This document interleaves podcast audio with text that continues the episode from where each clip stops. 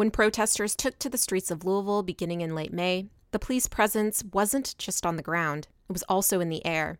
Kentucky State Police flew several drones over demonstrations at the request of Louisville Metro Police Department.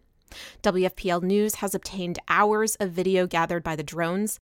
Reporter Ryan Van Velzer reviewed the drone footage and prepared this report. One undated video opens with a quick pan of traffic crossing 8th Street and Broadway. The audio captures chatter over the police scanner, the revving of a passing car, and a nearby helicopter. The camera hones in on a small crowd gathered on the street corner. Most begin to run, then slow and turn back inquisitively. One person points a flashlight. First thing, something matter, light them up. It's hard to hear, but the officer is telling others nearby to prepare to fire crowd control weapons if protesters throw something at the drone. The camera pans down to a couple of men standing on the corner in the amber streetlight. It's a news crew. The videographer points his camera upwards. No, he's filming us. Come back up. The camera follows the crowd east to a nail salon at the corner of 7th Street and Broadway. A flashlight's beam again points at the camera. Someone throws a water bottle, then a second one. Oh, there you go. He threw something. He threw a bottle at it. Light him up. They're throwing bottles They're, at they're throwing bottles at the drone. Yeah, 10 4, we need him around. Any other clear hand? Police fire a volley of pepper rounds at the crowd. Puffs of white smoke dot the parking lot. It's unclear if anyone is hit. That was fun. We got rid of. The video comes from a drone owned and operated by Kentucky State Police. It's one of 168 videos and dozens of photos obtained and reviewed by WFPL News. Co chair of the Kentucky Alliance Against Racist and Political Repression, Shameka Parrish Wright, says the footage captures both the beautiful and ugly truths of the demonstration. to say light them up like we're some infidel, like we're like we're some enemies, that is that is horrible to think like that. But we're we're not anything to them. We're not even pawns. We're disposable. We don't matter, but we pay their salaries. Kentucky State Police spokesman Lieutenant Josh Lawson says he has not seen the footage, but the actions of police on the ground would be an appropriate use of force. State troopers flew the drones at the request of the Louisville Metro Police Department.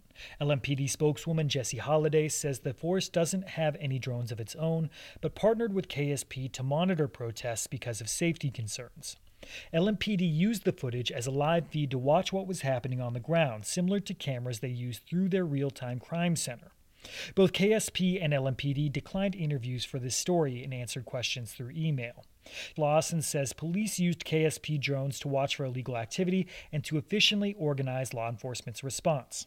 But he also said that, unlike in other states, Kentucky has no legal mandate to destroy the footage and can use it to prosecute people involved in criminal activity. KSP's critical incident response team stores the footage. For how long depends on a number of factors, chief among them whether videos will be used as evidence in a criminal investigation. KSP's use of drones concerns civil rights groups, including the American Civil Liberties Union and the Electronic Frontier Foundation. Both groups want to know how long the footage is stored, who has access, and how long it's retained. ACLU legal advisor Corey Shapiro says he can understand the advantages of using drones to monitor protests, but warned it could skirt the judicial process if police use drones to target specific individuals without seeking a warrant. people shouldn't be subject to surveillance absent a warrant authorized by a judge. The ACLU has sued LMPD over actions they say could have a chilling effect on constitutionally protected activities, including freedom of speech and assembly. Shapiro says the drone footage obtained by WFPL News further demonstrates police are not protecting First Amendment rights. Our clients were subjected to these tactics, and some of whom fear being subjected to them again are, are no longer protesting or rest- or limiting the amount of time that they are exercising their First Amendment rights, which is which is really scary, right? Nobody should feel threatened such that they don't feel comfortable exercising their First Amendment rights. Both KSP and LMPD declined to comment on their use of force during protests. The video of police firing pepper balls at protesters on Broadway ends with the drone landing back at the U.S. Attorney's Office. And we have a really awesome video of him trying to throw a bottle at the For all drone units 100 that need the the ground. cars at Broadway.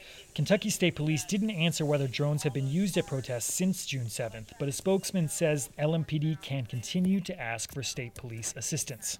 I'm Ryan Van Velzer in Louisville.